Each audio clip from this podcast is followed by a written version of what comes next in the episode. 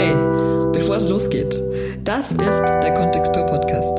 Idee, Konzept und Redaktion von Katharina Benjamin und Angelika Hinterbrandner.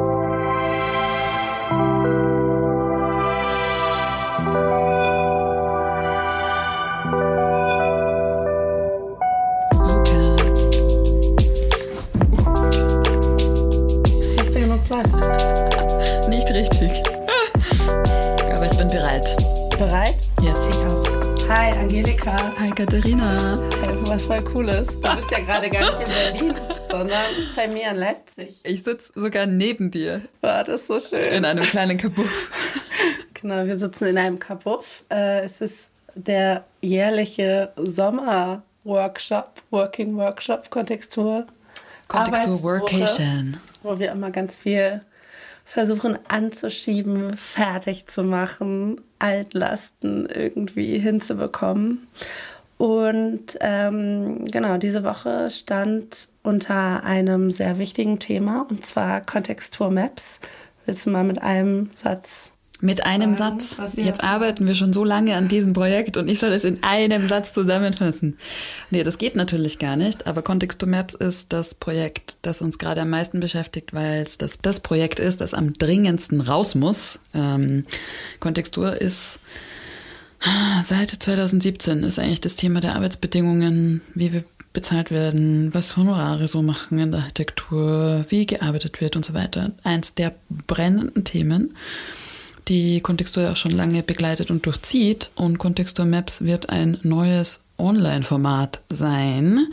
Mehr will ich auch noch gar nicht verraten dazu, das sich um dieses Thema dreht und das es hoffentlich schafft, das über eine, ja, eine bessere ja, Prüfbarkeit, Testbarkeit, Datenbasis sichtbar zu machen, was eigentlich wirklich die Sachlage ist, ähm, um das so ein bisschen rauszukriegen, auch aus Instagram, wo ja die Umfragen immer ähm, sehr viel Aufmerksamkeit auf sich ziehen. Aber das Problem haben, dass das einfach immer wieder so in der Instagram-Wüste verschwindet und einfach nicht bestehen bleibt. So, das waren jetzt drei Sätze. Wie fasst du Kontextur-Maps zusammen, Katharina? Ähm, ich will eigentlich gar nichts hinzufügen. Ich will sagen, ich bin aufgeregt, bisschen äh, panisch auch, je nachdem, wie die Stimmung ist. Wie ihr hört, meine Stimme ist ein bisschen angegriffen. Ich hatte so eine kleine Krankheitsepisode, aber es geht schon wieder. Genau, andere Altlasten, die wir auch noch liegen haben, sind ja die vielen Lists, Listen, Studio-Lists, die ich noch anlegen will, wo ich ja schon eure ganzen Empfehlungen habe. Da wird, glaube ich, auch nochmal so ein Thema, ob das nicht in Kontextur Maps besser lösbar ist, weil gerade ist es extrem viel Handarbeit, ähm, total interessant. Das große Update für die Female-Led Studios, Female Founders steht bereit. Da hatten wir Unterstützung von der lieben Sarah, die eure ganzen Kommentare aufgelistet hat. Und dann wurde ich auch letztens nochmal darauf angeschrieben, wo eigentlich dieser tolle Text zu den Architektenkammern bleibt, den ich angefangen habe, den ich angeteasert habe. Ja, Schande auf mein Haupt. Aber er ist bei mir offen und ich will ihn auch noch fertig machen. Ich hoffe, ich finde irgendwann Zeit und Raum, das zu machen, weil ich glaube, es wäre ganz cool, auch so eine vergleichbare Excel-Liste zu haben. Dann habe ich noch so ein anderes Audio-Feature, äh, was ich eigentlich fertig machen will, wo auch alle, alle Inhalte da liegen. Ähm, aber wie bei euch sicherlich auch, die letzten zwei Jahre waren ganz schön ruckelig. Und ähm, genau, einiges ist liegen geblieben. Bei dir auch?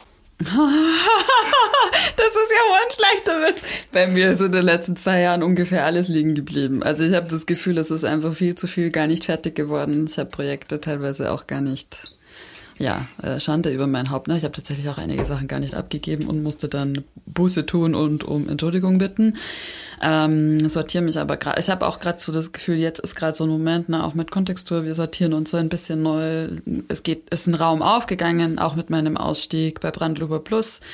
Ähm, wird natürlich ein bisschen mehr Zeit und Raum offen, um Projekte abzuschließen, die schon so lange irgendwie rumflottieren gefühlt. Und ich hoffe, dass ich bis Ende des Jahres, na, es ist jetzt noch, na, wir sind in der zweiten Jahreshälfte, aber gefühlt ist auch schon wieder wahnsinnig viel verplant für den Rest des Jahres.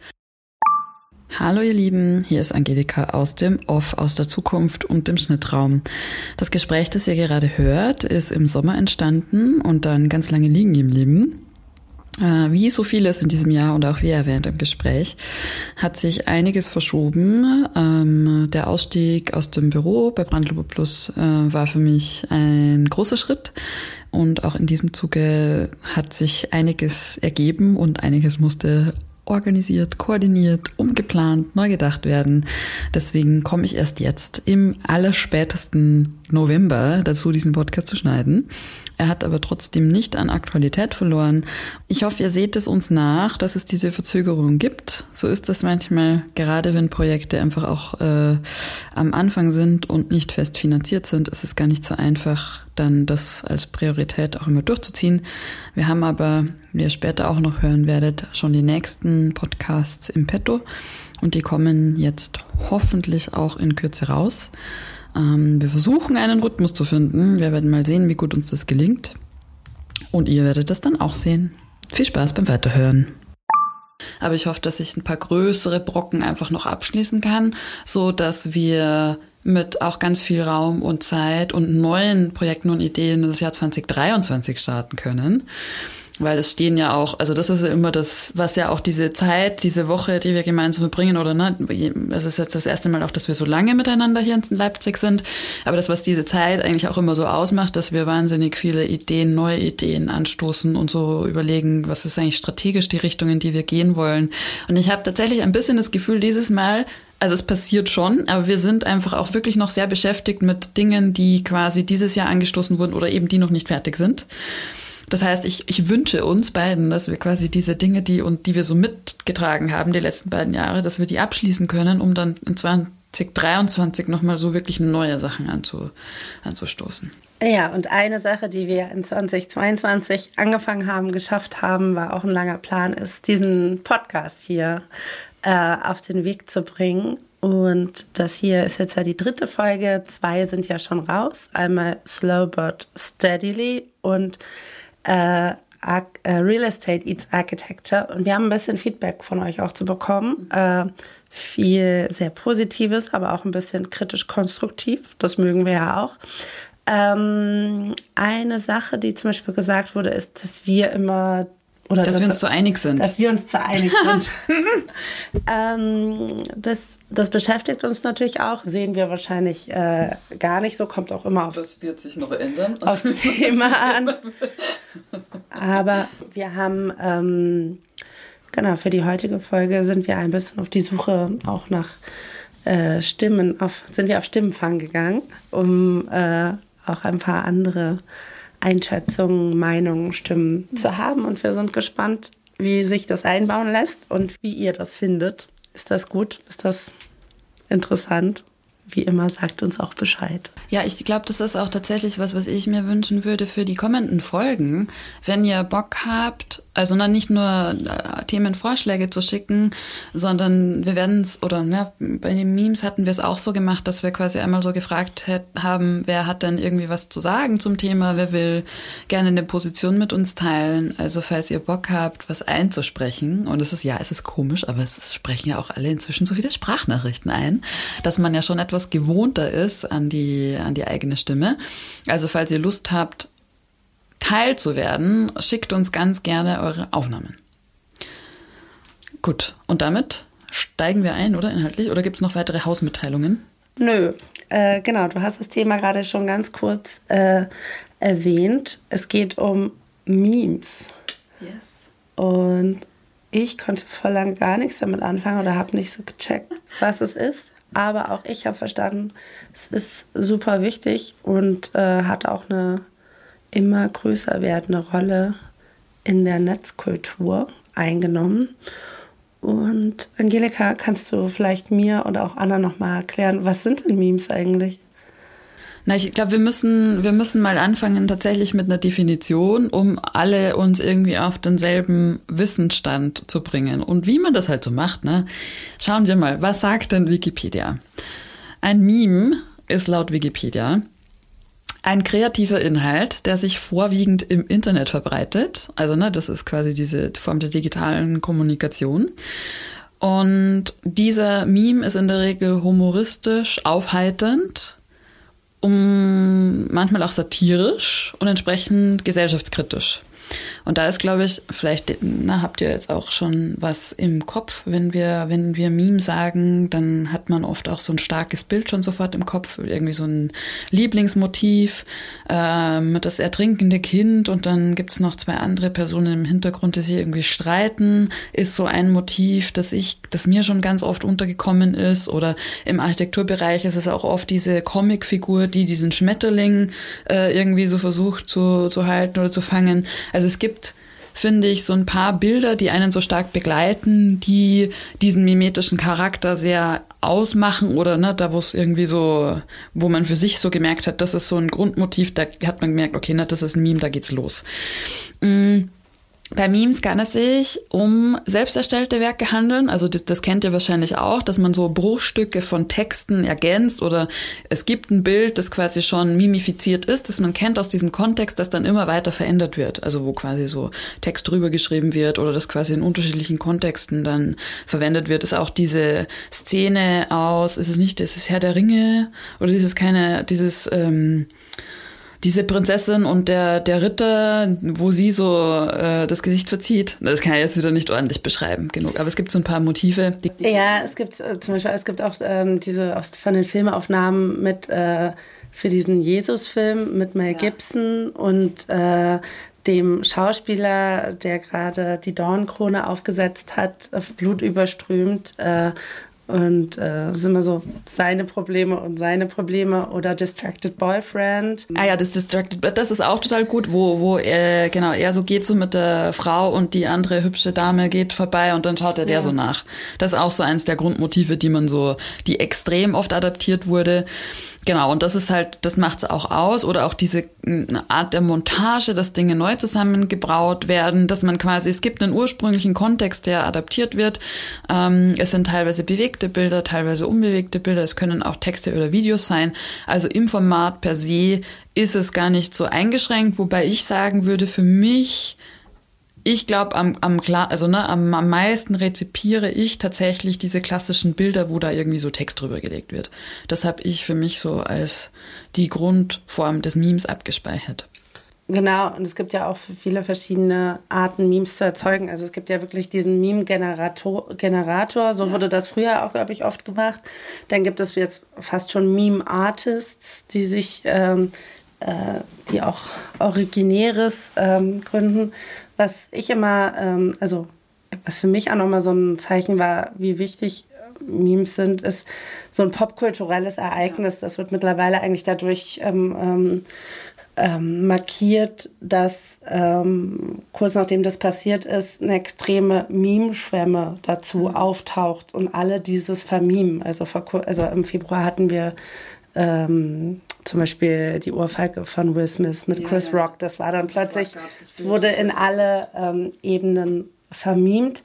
Was mir auch bei der Recherche nochmal aufgefallen ist, da bin ich echt ähm, irgendwie überrascht, dass mittlerweile super viele Institutionen oder so haben Meme-Accounts, Meme-Beauftragte, äh, Meme-Beauftragte, also zum Beispiel die TU Dresden die Studenten, Studentinnen haben einen eigenen Meme-Account. Mhm. Ja, an der ETH gibt es auch einen. Wo total mikrokosmosmäßig äh, die Probleme, die es in Dresden in der Mensa gibt, irgendwie vermimt werden.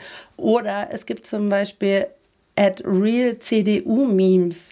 Und da steht, es gibt zum Beispiel einen Artikel bei der ähm, Konrad-Adenauer-Stiftung, was ja die CDU-nahe Stiftung ist, ähm, warum Memes so wichtig sind und auch welche Bedeutung und welche äh, Beeinflussungsmöglichkeit durch Memes äh, in der Politik einfach äh, sind. Und in dem Artikel, der von dem Inhaber von Real, at Real CDU Memes geschrieben wurde im Juni 2021, der beschreibt zum Beispiel nochmal, wie 2019 eine Gruppe junger Leute, die sich Boris John Johnson Meme Machine nannte, maßgeblich an äh, Johnsons Wahlsieg beteiligt war.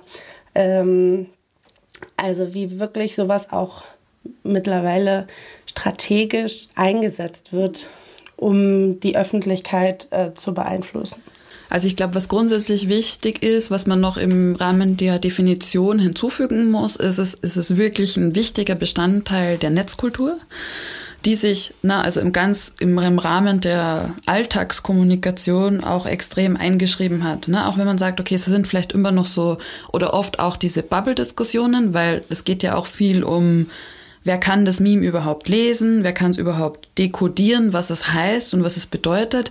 Aber per se ist es ein sehr stark, also es ist ein kommunikatives Tool, das auf einer ja, soziokulturellen Ebene schon eine, eine Bedeutungskraft hat inzwischen. Und deswegen besprechen wir das auch heute. Vielleicht magst du.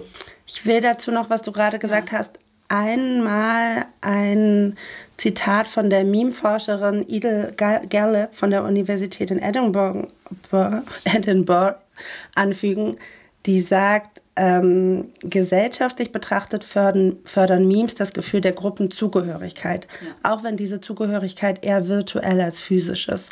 Sprich, Memes sind meist eine Art Insiderwitz im Internet, den nur eine kleine Gruppe von Menschen versteht.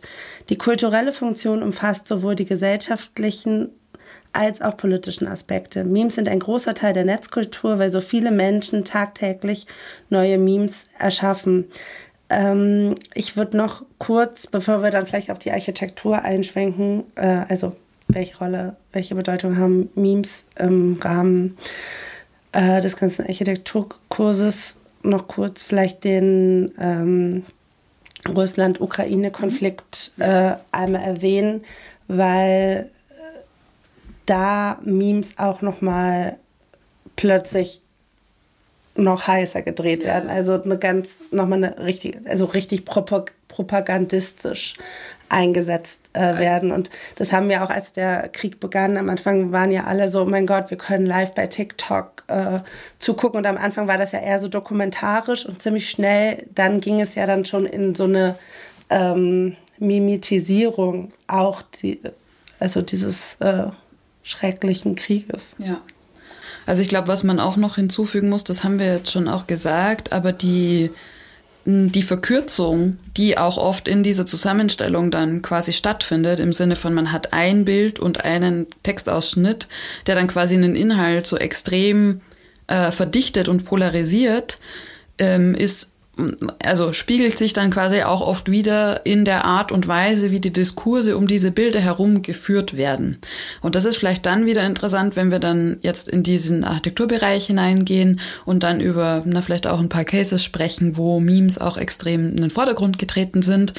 Und das ist auch was, was ich, glaube ich, oder wir beide irgendwie als Thema hatten im, im ersten Podcast, warum uns die diese Form auch interessiert, weil es schon auch sehr viel mit neuer Form von Kommunikation im Sinne von einer Radikalisierung und Polarisierung und Verdichtung zu tun hat, die sehr spannend ist und die dann so ein extremes Lauffeuer auch oft lostreten kann durch diese Mischung aus ne, bildstark, sprechstark ähm, und man hat sofort, man hat, wird so angetriggert von diesem einen Bild. Ja, was ich zudem auch noch interessant fand, also jetzt bei der Recherche, ist, dass sich wirklich auch viele im akademischen äh, Betrieb mittlerweile mit äh, Memes beschäftigen, auch äh, an meiner Uni, wo ich arbeite, an der TU Dresden. Also da wurde gerade die Dissertation verteidigt von Tetjana Ivanchenko, Internet-Memes als Visualisierungsmittel von Hate Speech im russisch-ukrainischen Konflikt. Das ist das, was wir eben schon erwähnt haben. Es gibt aber auch zum Beispiel äh, das DFG-Forschungsprojekt Bildproteste in den sozialen Medien. Internet-Memes, Videos von Polizeigewalt und Bezüge zur Kunst, was von Dr. Verena Straub und Tatjana Bianca Schmidt ähm, äh, geführt wird. Also da war ich irgendwie überrascht, äh, dass so viel, also es gibt, glaube ich, auch extrem viele äh, Dissertationen, die gerade noch geschrieben werden ähm, und dass die DFG sowas schon fördert. Ja, vielleicht ist hier auch schon der erste richtige Moment, um den Philipp äh, sprechen zu lassen, eine Stimme einzuladen, mit der wir gesprochen haben zu diesem Themenraum. Und zwar ist das Philipp Krüppe, der mit uns, oder beziehungsweise vielmehr mit mir, das ist jetzt so ein kleiner Disclaimer, äh, Philipp hat mit mir bei der 8 Plus gearbeitet und war mein Kollege an der ETH am Lehrstuhl Station Plus bei Arno Brandelhuber, wo er ein Fellowship hatte und sich eben genau auch mit dem Thema Memes beschäftigt hat, mit Memes in der Architektur. Wie kann man dieses Mittel nutzbar machen, vielleicht auch sogar in der Lehre und dazu hören wir jetzt ein Hi, hier kommt ein weiterer Einschub. Ich habe nämlich vergessen zu sagen, dass Philipp hauptsächlich am IGMA in Stuttgart tätig ist. Er unterrichtet da schon seit längerer Zeit am Lehrstuhl von Stefan Trüby und arbeitet intensiv zum Thema Ideologie und Architektur, war maßgeblich auch am Heft Rechte Räume ähm, bei der 8 Plus beteiligt. Wenn euch das interessiert, kann ich euch das Heft nur ans Herz legen und ihr findet darin auch einen Kommentar von Philipp zum Thema Memes und rechte Räume und eine Verortung, wie gewisse politische Bilder auch einfließen in die Meme-Produktion. Und damit zurück. Ja, wow, da kann man natürlich jetzt auf über, über ein, im Grunde über jeden Punkt, den ihr gerade erwähnt habt, äh, lange sprechen. Aber klar, also ein Meme äh, oder ein Internet-Meme, ich spreche jetzt wirklich äh, dezidiert von einem Internet-Meme, hat natürlich diesen Punkt der Referenzialität des Zitats und so weiter. Und das sind dann oft Insider, die natürlich in, äh, in Gruppen funktionieren. Und ähm, das ist aber auch nichts Neues. Also sozusagen das Internet-Meme, so sagen wir mal, gibt es so ungefähr seit den Anfang der Nullerjahre oder vielleicht auch schon ein bisschen früher. Da wurde der Begriff sozusagen das erste Mal für diese Form der Darstellung oder diese Form der Kulturtechnik äh, im Internet verwendet. Vielleicht hilft es sozusagen über die strukturelle Logik von, äh, von Memes zu sprechen. Die Logik besteht aus Imitation, aus Mutation, aus Zirkulation, aus Folklore. Was will ich damit sagen? Folklore im Sinne von ja eigentlich so einer vernakulären Kommunikationsform eigentlich. Also man könnte jetzt behaupten eigentlich, dass Memes so eine der dominantesten Kulturtechniken Techniken des Internets sind. Und wie spielt sich die Produktion oder wie stellt sich die Produktion und Verbreitung äh, von äh, Memes dar? Also sie besteht eigentlich aus zahllosen Ebenen, aus äh, Referenz, Remix, Zitat, Ironie und aber auch Dissonanz, ein Begriff, den ich sehr wichtig finde, aber den wir vielleicht später nochmal genauer erläutern sollten. Das gibt es ja seit Jahrtausenden im Grunde in, äh, in Gesellschaften, dass man sich, und das kann natürlich auch ein Tanz sein, das kann ein, äh, ein Song oder ein Lied sein, das man gemeinsam äh, singt. Das kann äh, vielleicht auch äh, andere Kulturtechniken wie Töpferei sein, wo auch Sachen drauf stattfinden, die nicht jeder sofort versteht. Das kann äh, eben aber auch Architektur sein. Und das ist natürlich dann der, der interessante Punkt, der mich interessiert, warum, wir, warum ich diese beiden Kulturtechniken sozusagen, Architektur oder architektonischer Raum und Meme, Internet-Meme äh, miteinander vergleichen will oder da auch die Unterschiede, aber vor allem eben die, die Gemeinsamkeiten untersuchen will. Äh, es gibt verschiedene Ebenen, wie man ein Meme definieren kann. Die meisten denken wahrscheinlich, ist es so eine Kombination aus Bild und einer Text und äh, einer Bildunterschrift als Text.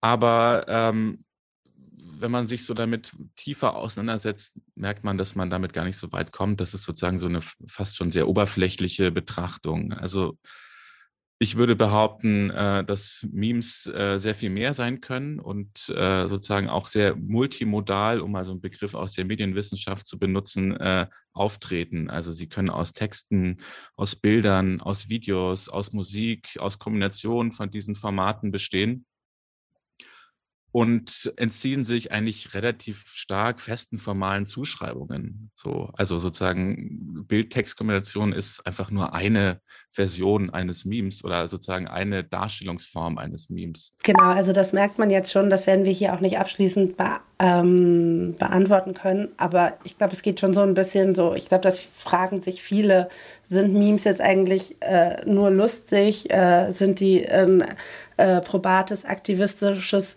Mitte sind die, äh, äh, wann kippt es, wann wird es Pro Propaganda, wann äh, kann ein Meme überhaupt noch unpolitisch sein Und ähm, mit, ich, mittlerweile gibt es mehr kritische Stimmen, zum Beispiel von Dirk von Gehlen, der auf dem Kölner Kongress 2022 gesagt hat, Meme funktionieren wie ein Grill mit glühender Kohle. Während die Glut pustet, tut alles andere, als diese zu löschen. Mit diesem Bild ist eine äußerst beliebte Reaktion auf die neuen Erzählmuster der Gegenwart beschrieben, da, die im Versuch, die Glut zu besiegen, diese immer und immer wieder neu anfacht. Deshalb heißt diese Geschichte die Gluttheorie der politischen Debatte.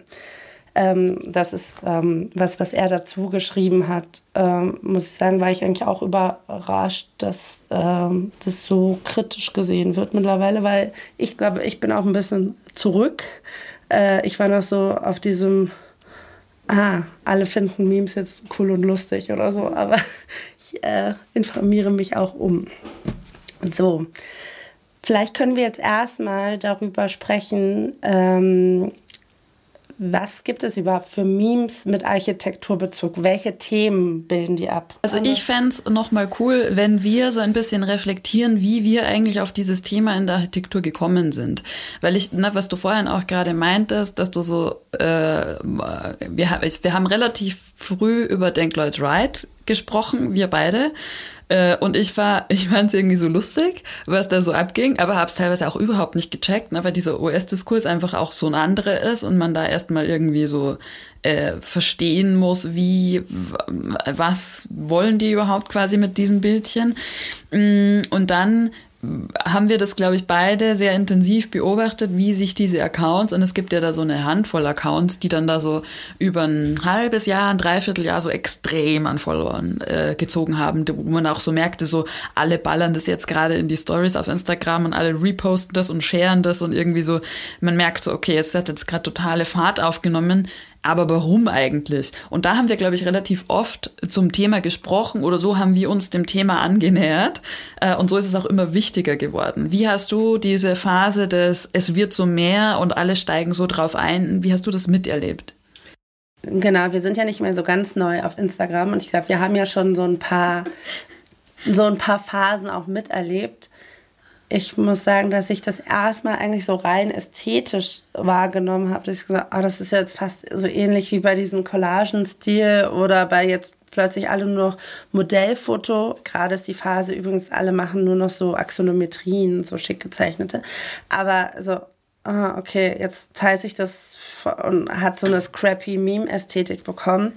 Ähm, ich habe auch erstmal, glaube ich, gar nicht gefollowt, dann doch dann hat mich das krass überfordert, weil ich merkte, ich bin nicht, nicht vollkommen äh, 100% im Insider-Bereich ja. von Denk Lloyd Wright, weil das relativ US-amerikanischen äh, Fokus äh, hat. Also erstmal habe ich echt richtig viel nicht gecheckt, bis ich mir dann auch so ein, so ein, so ein Mini-Meme-Vokabular äh, ange, ähm, angemimt habe. Also man braucht ein bisschen, finde ich. Und dann kann man, ist man auch super schnell, um es zu verstehen. Beziehungsweise musste dann teilweise auch die Themen nachrecherchieren, ne? Weil dann halt einfach, es gab so auch so ein paar Cases, wo man dann so dachte, so, ja, okay, was wird denn jetzt gerade besprochen? Und dann musste man erstmal so über fünf Ecken sich durchklicken, um quasi den Kern, äh, das Kernthema eigentlich überhaupt erstmal rauszu, rauszufiltern.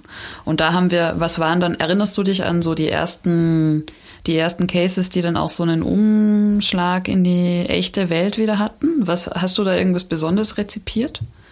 Ich kann mich gerade nur an Psyark erinnern, obwohl ja die dann auch immer so, also genau, dann wurden ja auch ab und zu so Leute da besprochen, die, die wir auch kennen, ja. die wir auch eher so aus dem progressiven Bereich kennen okay, äh, was geht jetzt, was, äh, naja, ich kann mich eigentlich am, am, meisten erstmal an diese Sachen erinnern, wo sie einfach irgendwo sind und den Mittelfinger zeigen und so. Und ähm, das ist ja auch, also ich hatte, es gibt einen ganz gut ähm, und lang recherchierten Artikel, der heißt What in the Meme is Architecture?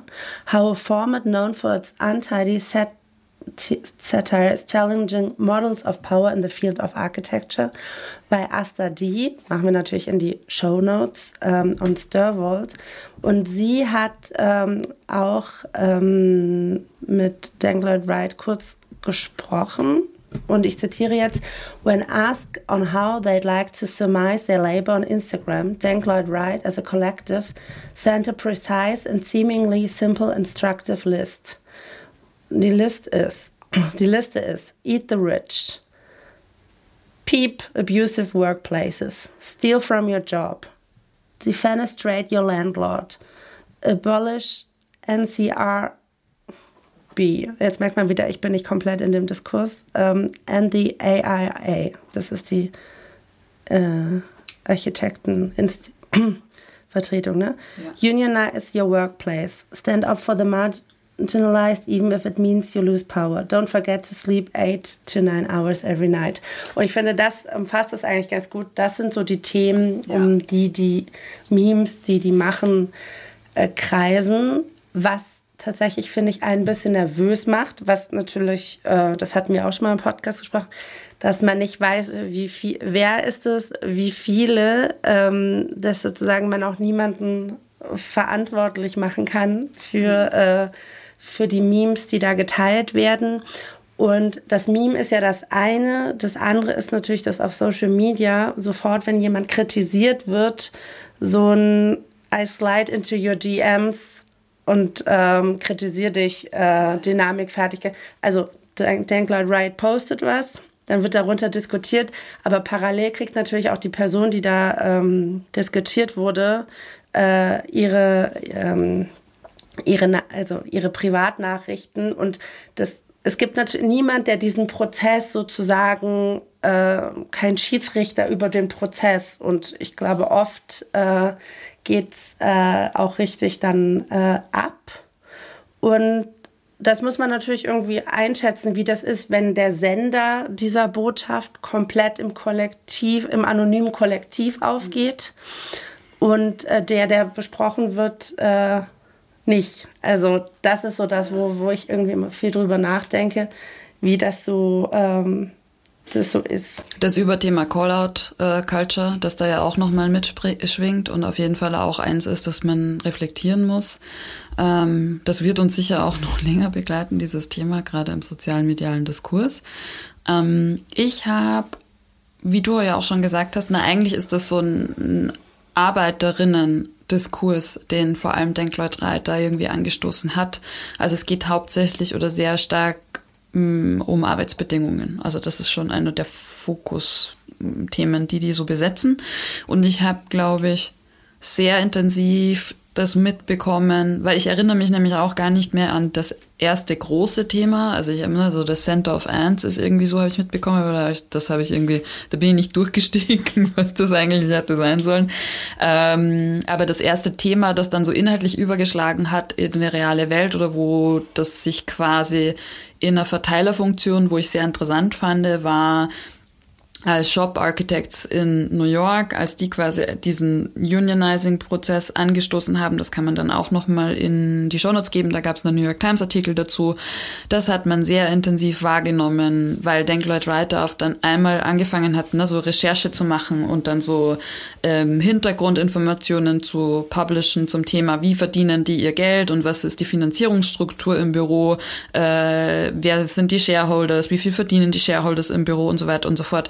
Und da fand ich das ganz interessant, dass es dann auf einmal so einen Switch gab in fast schon eine journalistische Arbeit, die aber natürlich extrem aufgeladen war mit einer inhaltlichen Position. Und halt dann eben, wie du sagst, ähm, von jemandem kam, wo man gar nicht wusste, wer ist das denn eigentlich, für wen oder was setzen die sich ein. Also äh, die Werte sind schon klar jetzt nach einer Weile, aber trotzdem ähm, war das irgendwie so ominös, ne? dass die so quasi so Fokusthema hatten, dass sie so krass nach vorne gepusht haben und dann auch diese Informationen so rangegangen sind.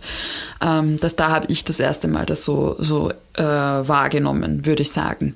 Und das ist vielleicht auch eine ganz interessante ein interessanter Schnittstellenbereich, weil zum Beispiel ja auch ähm, die Future Architects Front, FAF, ähm, arbeitet oder hat auch sehr intensiv mit dem Thema Meme oder mit der Bildpolitik und über dieses das Format des Memes gearbeitet in deren Kampf für äh, faire Gehälter, vor allem für Reba 2 Absolventen und na überhaupt, die setzen sich quasi auch für Lohngerechtigkeit hauptsächlich in den UK ein und haben auch quasi angefangen, richtig Druck zu machen, nachdem sie eine Umfrage ähm, gemacht haben und die Daten dann quasi an die Reber gespielt haben und dann gab es nicht richtig irgendwie Rückmeldung und dann haben sie quasi angefangen, eben auch über Memes die Reichweite aufzubauen und über die Reichweite dann Druck zu machen.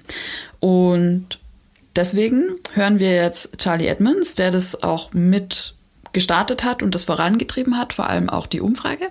Ähm, mal sehen, was Charlie dazu sagt. Hi guys, this is Charlie from Future Architects Front or FAF. I just want to reflect a little on this question of uh, memes in architecture and uh, what some of their significance might be. So, for me, I think um, the most important thing about a meme as a format as a piece of um, you know usually digital media is the fact that um, it's so immediately digestible and accessible, and the fact that it can communicate a um, a critique or an idea or a thought very immediately through visual metaphor, usually. So essentially, what a meme can do is it can take something like critique um, and it can make it far more accessible to anyone who happens to come by it. So, for me, and I guess with the work we're doing with FAF, the most important thing about memes is um, the way that they allow critique um, sometimes fairly complex systemic critique, the way that they open up the doors to that kind of conversation and the way that um, it invites a broader spectrum of people to uh, collectively put their voices into um, the work that you're doing and the points that you're making.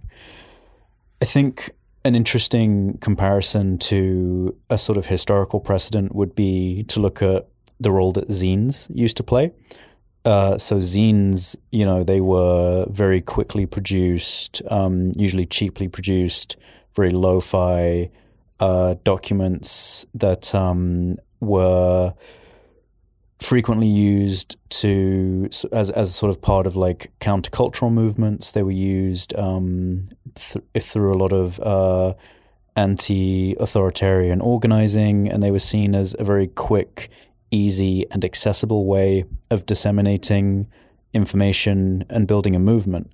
So I think what we see today in memes is what we saw in the past through zines, in the sense that they are the most effective and accessible way to disseminate um, critique, thought, and uh, to organize, essentially.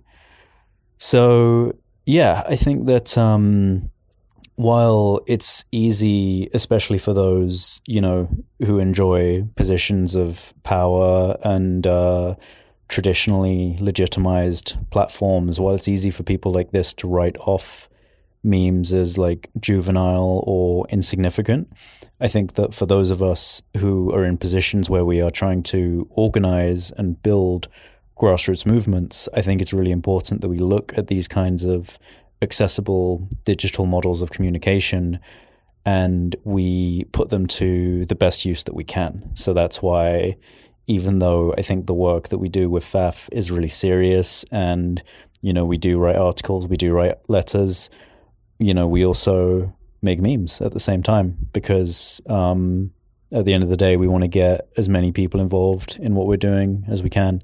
And uh, yeah, I think they're a great medium for that. So hopefully this has uh, helped add to the discussion in some way. Um, feel free to reach out to us at fa.front on Instagram if you'd like to continue the conversation anymore. Ich nehme Memes in der Architektur vor allen Dingen halt als diesen besprochenen Insider-Diskurs wahr. Es geht ganz stark um ähm, naja, Arbeitsbedingungen, ähm, Gehälter, ähm, Arbeitnehmerinnen, Arbeitgeberinnen, äh, Beziehungen, äh, dann aber auch, äh, was mache ich überhaupt den ganzen Tag? Äh, wie wichtig nehme ich äh, meine Abgabe von, mein, von meinem Plan oder das Fertigwerden von meinem Rendering? Also diese äh, Selbst, Selbstzentrierung und vielleicht auch Selbstüberschätzung des, was man macht. Das wird ja oft thematisiert. Aber Ryan Scapanicki, der ja sozusagen auch, ich glaube, es wird öfter mal als Meme-Papst ähm, ja, besprochen, der sagt eigentlich, dass ähm, Memes die Chance haben oder dass er Memes so sieht, ähm, dass sie einen Insider-Diskurs an Outsider spielen können. Dazu sagt er, Meme formats help communicate in-group ideas to out-group communities. By communicating via, meme, via memes, we can talk about architecture in a way that makes clear to outsiders the difficulties of building and working in this field. Ähm, ich muss sagen, das habe ich jetzt noch nicht so wahrgenommen. Also ich habe jetzt noch nie von jemandem, der außerhalb der Architektur ist, schon gar nicht in Deutschland, hey, ich habe da dieses Meme von Architektinnen gesehen. Ich verstehe jetzt voll, was euer Struggle ist. Weiß nicht, wie du das siehst. Also mir kommt es tatsächlich äh, manchmal unter, weil auf meinem Account tatsächlich auch einige Nicht-Architektinnen und Architekten unterwegs sind, die aus dem Right-Kontext auf meinem äh, Account unterwegs sind. Und da haben sich irgendwie, keine Ahnung, ne, es war vielleicht gar kein Meme, aber ich habe da schon mal die, also ne, ich teile ja auch oft äh, Sachen aus dem Kontext, Kontexturkontext, wo es um Lohngerechtigkeit und so geht. Äh, und da bin ich tatsächlich dann drauf angesprochen worden, so wow, ey, irgendwie total krass, was ihr so verdient in diesem Bereich, weil ihr sagt, habt ja alle irgendwie ewig studiert und so. Ähm, aber das ist jetzt eher auch so eine, meine persönliche, persönliche Erfahrung mit den Inhalten, die ich so teile auf meinem Account. Und ich muss auch sagen, also mir fällt es teilweise schon schwer, gewisse Kontexte zu verstehen. Und klar, also wenn Bilder so eingebettet sind in so einem allgemeinen Arbeitsdiskurs oder ne, make sure you go to sleep, oder in, in, die Arbeitsstunden von bis einhalten, klar versteht man das, ne? Aber das ist halt auch so allgemein, das hat jetzt auch irgendwie keinen spezifischen Architekturkonnex. So. Und wenn man dann überlegt, na, was sind denn die Probleme? Also, na, keine Ahnung, Honorarordnungen oder die Grundvergütung, wie viel kommt an bei den Architekten und Architekten? Also, da finde ich, ist einfach auch das Thema zu komplex oder die Zusammenhänge sind so komplex, als dass man das, als dass ich das schon mal gut dargestellt in einem Bild gesehen hätte, das dann auch jede andere Person sofort verstanden hätte. Also ich weiß nicht, da würde ich jetzt eher auch sagen, der Diskurs ist auch zu komplex, als dass man das tatsächlich in dieser Form des Memes, da muss man wahrscheinlich dann irgendwie eine Serie machen, so, ähm, wahrnehmen könnte. Und dazu kommt, dass ja auch die ganzen Accounts einfach super bubble-spezifische Räume aufmachen. Ne? Also es ist jetzt ja auch nicht so, als würde jetzt, keine Ahnung, die Barbara XYZ, die nicht Architektin ist, auf Dank Lloyd Wright die ganze Zeit abhängen. Also man findet ja, diese Accounts. Ja angezeigt genau, werden, ne? weil man findet diese Accounts ja auch nur, wenn man gewisse Inhalte liked oder halt in diesen Bubbles auch unterwegs ist. Also das können wir mal ähm, Aufruf starten. Nutzt irgendjemand Memes in der Baukulturvermittlung? Also das wäre ja zum Beispiel, das wäre ja ein interessantes äh, Thema. Sonst interessiert uns auch, was ihr dazu denkt. Also sind Memes hilfreich, um die Bubble aufzustechen oder formieren sie die Bubble noch? Ja, oder na, anstatt vielleicht zu fragen, sind sie das, eher zu fragen, wie könnte man das nutzbar machen? Weil also an sich finde ich es im Sinne einer Kommunikationsstrategie, finde ich schon extrem spannendes äh, Tool.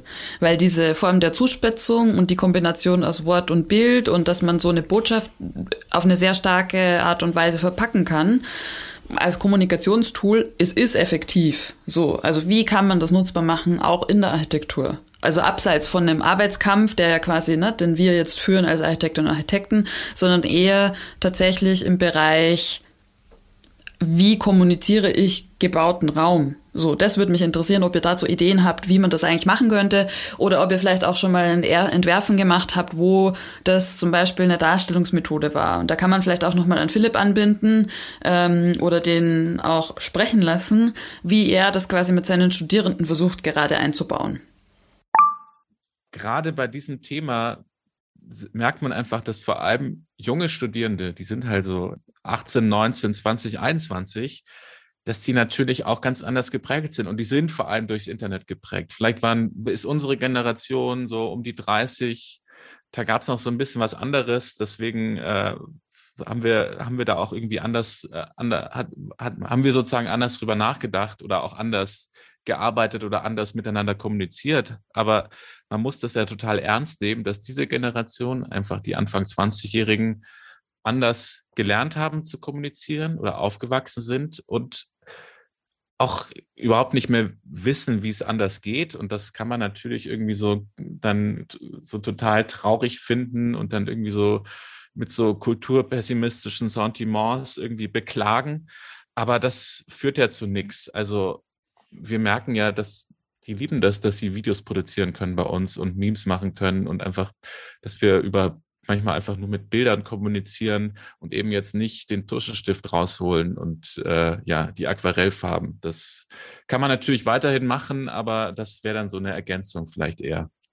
Ja, also überraschenderweise finde ich, dass einfach, ähm, sagen wir mal, in der Verbindung zwischen Architektur und Meme, da passiert gerade gar nicht so viel. Also da passiert, man setzt sich mit dem Medium Memes vor allem, sagen wir mal, medientheoretisch auseinander oder auch Lingu mit der Lingu, also sozusagen die Linguisten haben was dazu zu sagen, die Bildwissenschaftler haben dazu zu was sagen. Also es ist eher so phänomenologischen Ansatz fast schon, würde ich behaupten.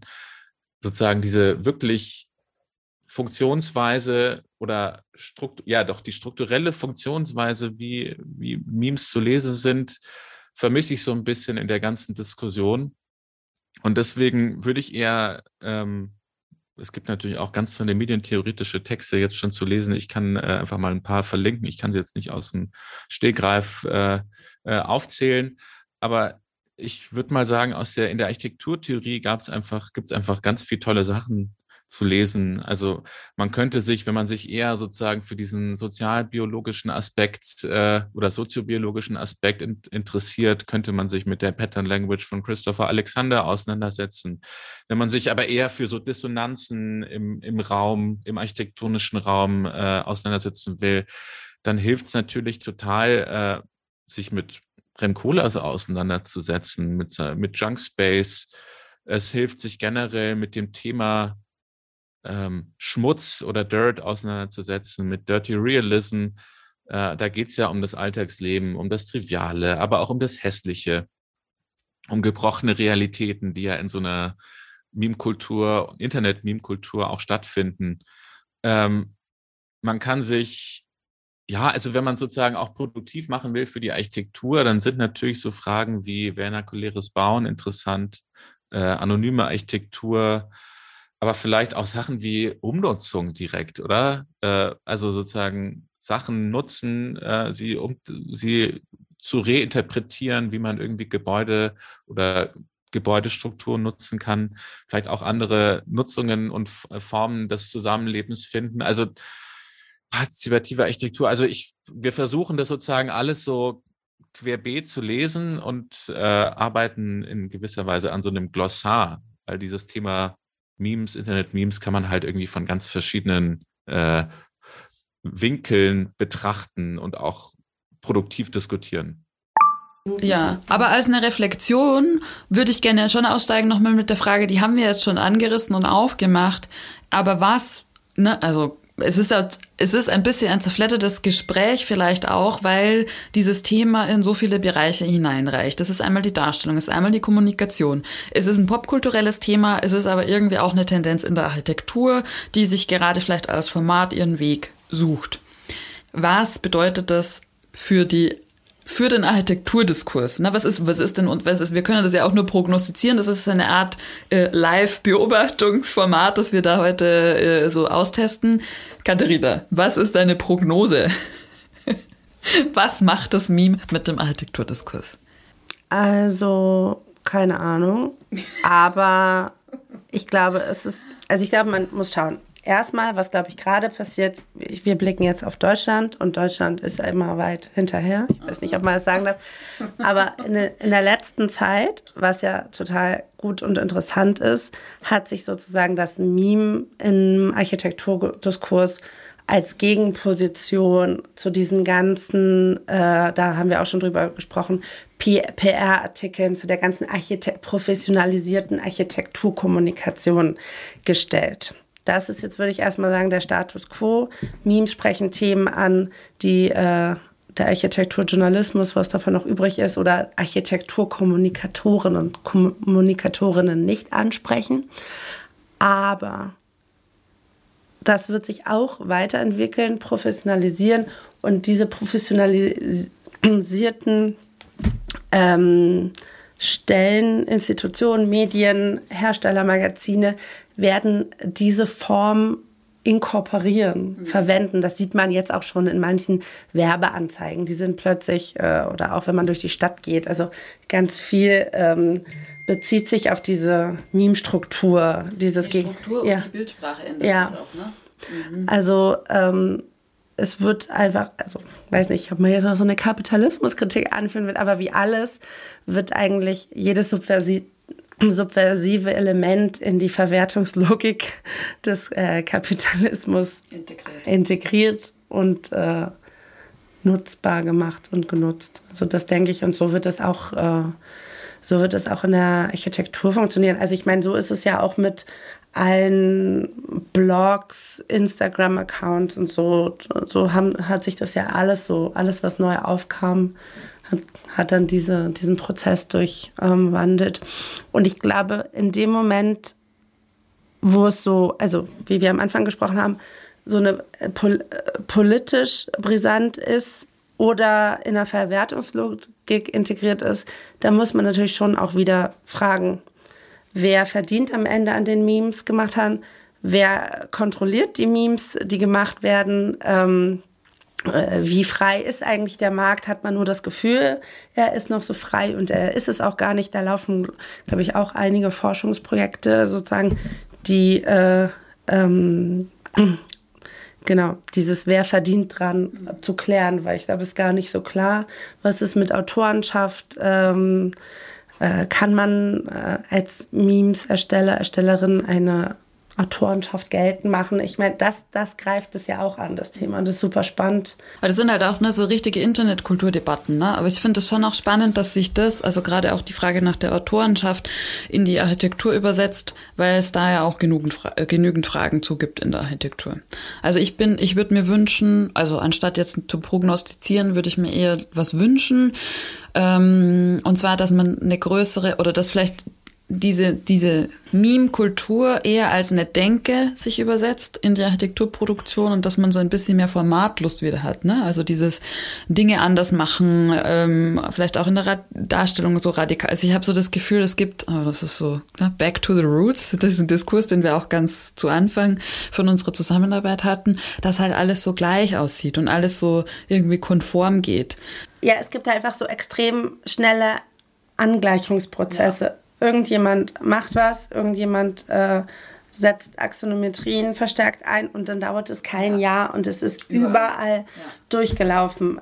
Das, das ist, ich, man kann ja auf so vieles gucken. Also um, architektonische Form, sowieso Typologien, das ist dem auch unterworfen, aber das Licht in den Renderings, die Ausschnitte, die, die Tiefe, die Kontrasteinstellung, das ist so extrem gleich. Aber dann, das würde ich mir wünschen, dass man das quasi schafft, so ein bisschen damit aufzubrechen, mit dieser Denke, die, die dahinter steckt. Und dann das Zweite, was wir vorher auch besprochen hatten, wie sehr erreicht man denn wirklich eine Zivilgesellschaft? Und da sehe ich tatsächlich schon das Potenzial, dass man das könnte, weil die, also eben durch die Komprimierung von Inhalten und das Übersetzen in eine Form, die man quasi aus anderen Kontexten kennt, ähm, glaube ich, gäbe es die Möglichkeit, tatsächlich gewisse architektonische, raumpolitische Inhalte zu verschieben in einen größeren Diskurs. Und das fände ich spannend, wenn das mal jemand macht. so. Wenn man das tatsächlich hinkriegt, dass man solche, na, die, also vielleicht kann man da Philipp, kann man auch mal Philipp referenzieren, der quasi sich auch die Rechte angeschaut hat und wie die das quasi benutzen, wo die sich da draufsetzen wenn man das aus einer anderen Richtung nochmal irgendwie verwendet und damit quasi raumpolitische Themen nochmal in eine breitere Gemeinschaft, äh, breitere Zielgruppe hineinführt als Thema, finde ich das ganz cool. Ja. Willst du noch Monika anmoderieren und dann machen wir zu? Yes. Und als Abschluss haben wir, boah, hey, Monika Tuschinea Monika, ich hoffe, ich habe deinen Namen richtig gesagt. Du hast es freundlicherweise sogar in die E-Mail dazu geschrieben, wie ich dich aussprechen muss. Also kannst mir jetzt Bericht erstatten, ob das so richtig war. Ähm, Monika ist eine Meme-Liebhaberin und hat uns freundlicherweise ein paar kluge Gedanken dazu geschickt. Monika, ein paar Begriffe fallen mir ein, wenn ich an Memes in Architektur und deren Potenzial als Mittel für ernste und auch wirksame institutionelle Kritik denke. Zum einen, one of my favorites, das sogenannte Justice Privilege oder frei übersetzt äh, das Privileg des Hofnarren und Hélène Frichots Dirty Theory. Das Justice Privilege äh, weist auf die Freiheit von Hofnarren hin, unbestraft die Wahrheit über Machthaber zu äußern, sie zu kritisieren, sich über sie lustig zu machen, auch derb lustig zu machen. All dies aber unter dem schützenden Mantel des spaßigen Unfugs sozusagen. Und so eine Funktion scheinen mir heute auch Memes zu übernehmen. Manche Memes, also diese, diese cleveren, etwas härter gecodeten Architektur-Memes, über die wir, glaube ich, reden. Zum einen können sie locker abgetan werden als performativer Schwachsinn, vulgäre Kommentare oder einfach nur so harmloser Spaß. Äh, zum anderen entzieht sich die dem Witz zugrunde liegende Message auch vielen und oft auch denen, die kritisiert werden. Das hat natürlich den Vorteil, dass kritische Themen frei, sehr öffentlich und auch sehr zugänglich propagiert werden können, ähm, unter dem Radar derer, über die gesprochen wird, die diesen Code halt auch gar nicht entziffern können im Zweifelsfalle. So reichen Ideen eine breite Masse, gewinnen dadurch an Bedeutung und passen ihren Inhalt ja auch an. Äh, letzteres eben dank der intrinsischen Eigenschaft der Memes, so wie von Dawkins definiert, dass sie von Agent zu Agent mutieren und das macht sie meiner Ansicht nach auch fast metademokratisch und auch sehr ehrlich. Aber Hélène Frichot zitiert in ihrem Buch Dirty Theory, Troubling Architecture, übrigens wahnsinnig clever, würde ich allen empfehlen. Ähm, ja, sie zitiert Keller Easterlings These zu Gossip als Dirty Bomb. Und hier wird thematisiert, dass die Taktiken und Mittel, die mit Gerüchten, Geläster, Gaukelei assoziiert werden, ähm, sowohl von marginalisierten und quasi hierarchisch schwachen, wie auch aber sehr mächtigen Akteuren mobilisiert und somit auch missbraucht werden können. Memes, die eine kritische Message in ihrem Grundcode tragen, können also als Werkzeug genutzt werden, um Macht oder Hegemonien zu destabilisieren, so aufzulösen äh, oder deren Kritik wirklich äh, salonreif zu machen. Ähm, aber ihre Offenheit und die Zugänglichkeit kann eben halt auch für kreative und zeitgleich destruktive Zwecke genutzt werden. Sie können irgendwann nicht mehr kontrolliert werden. Das liegt ja auch dem Format zugrunde. Und once taken up, sagt Easterling, no concept tool remains innocent for long. Das ist vielsagend und ich glaube, die Lektion für mich ist, natürlich kann man sie genießen, man kann sie witzig finden, man kann daraus lernen, man kann auch Informationen schöpfen. Aber wie alle Informationen im Internet, ähm, wie man so schön sagt, take it with a grain of salt. Monika, das ist jetzt auch ein Test, ob du unseren Podcast hörst. Wir laden dich auch bald nochmal ein, weil du hast auch immer sehr interessante, scharfe ähm, Gedanken zu ganz vielen Themen. Und wir lieben den Austausch mit dir. Also genug Love jetzt. Dann hören wir uns ganz bald wieder mit der vierten Edition. Wir verraten, wir haben schon geplant, was der nächste Podcast ist, aber es ist, wir wissen noch nicht genau, welcher früher fertig wird. Wir haben zwei Aufnahmen in Kürze. Ähm, Hausmitteilungen, Steady-Abo abschließen, wenn ihr unsere Arbeit unterstützen wollt und dafür sorgen wollt, dass wir mehr Zeit haben, Podcasts zu produzieren, könnt ihr gerne abonnieren. Und ja, wir sehen uns, hören uns bald wieder. Katharina? Ja, ich freue mich. Ich hoffe dann wieder mit besserer Stimme und klarerem Kopf. Ähm, und ja, wir genießen jetzt noch die Zeit hier zusammen, weil dann müssen wir uns wieder trennen und äh, wieder nur digital miteinander verbunden. Aber genau. Vielen Dank fürs Hören und ja, bis bald.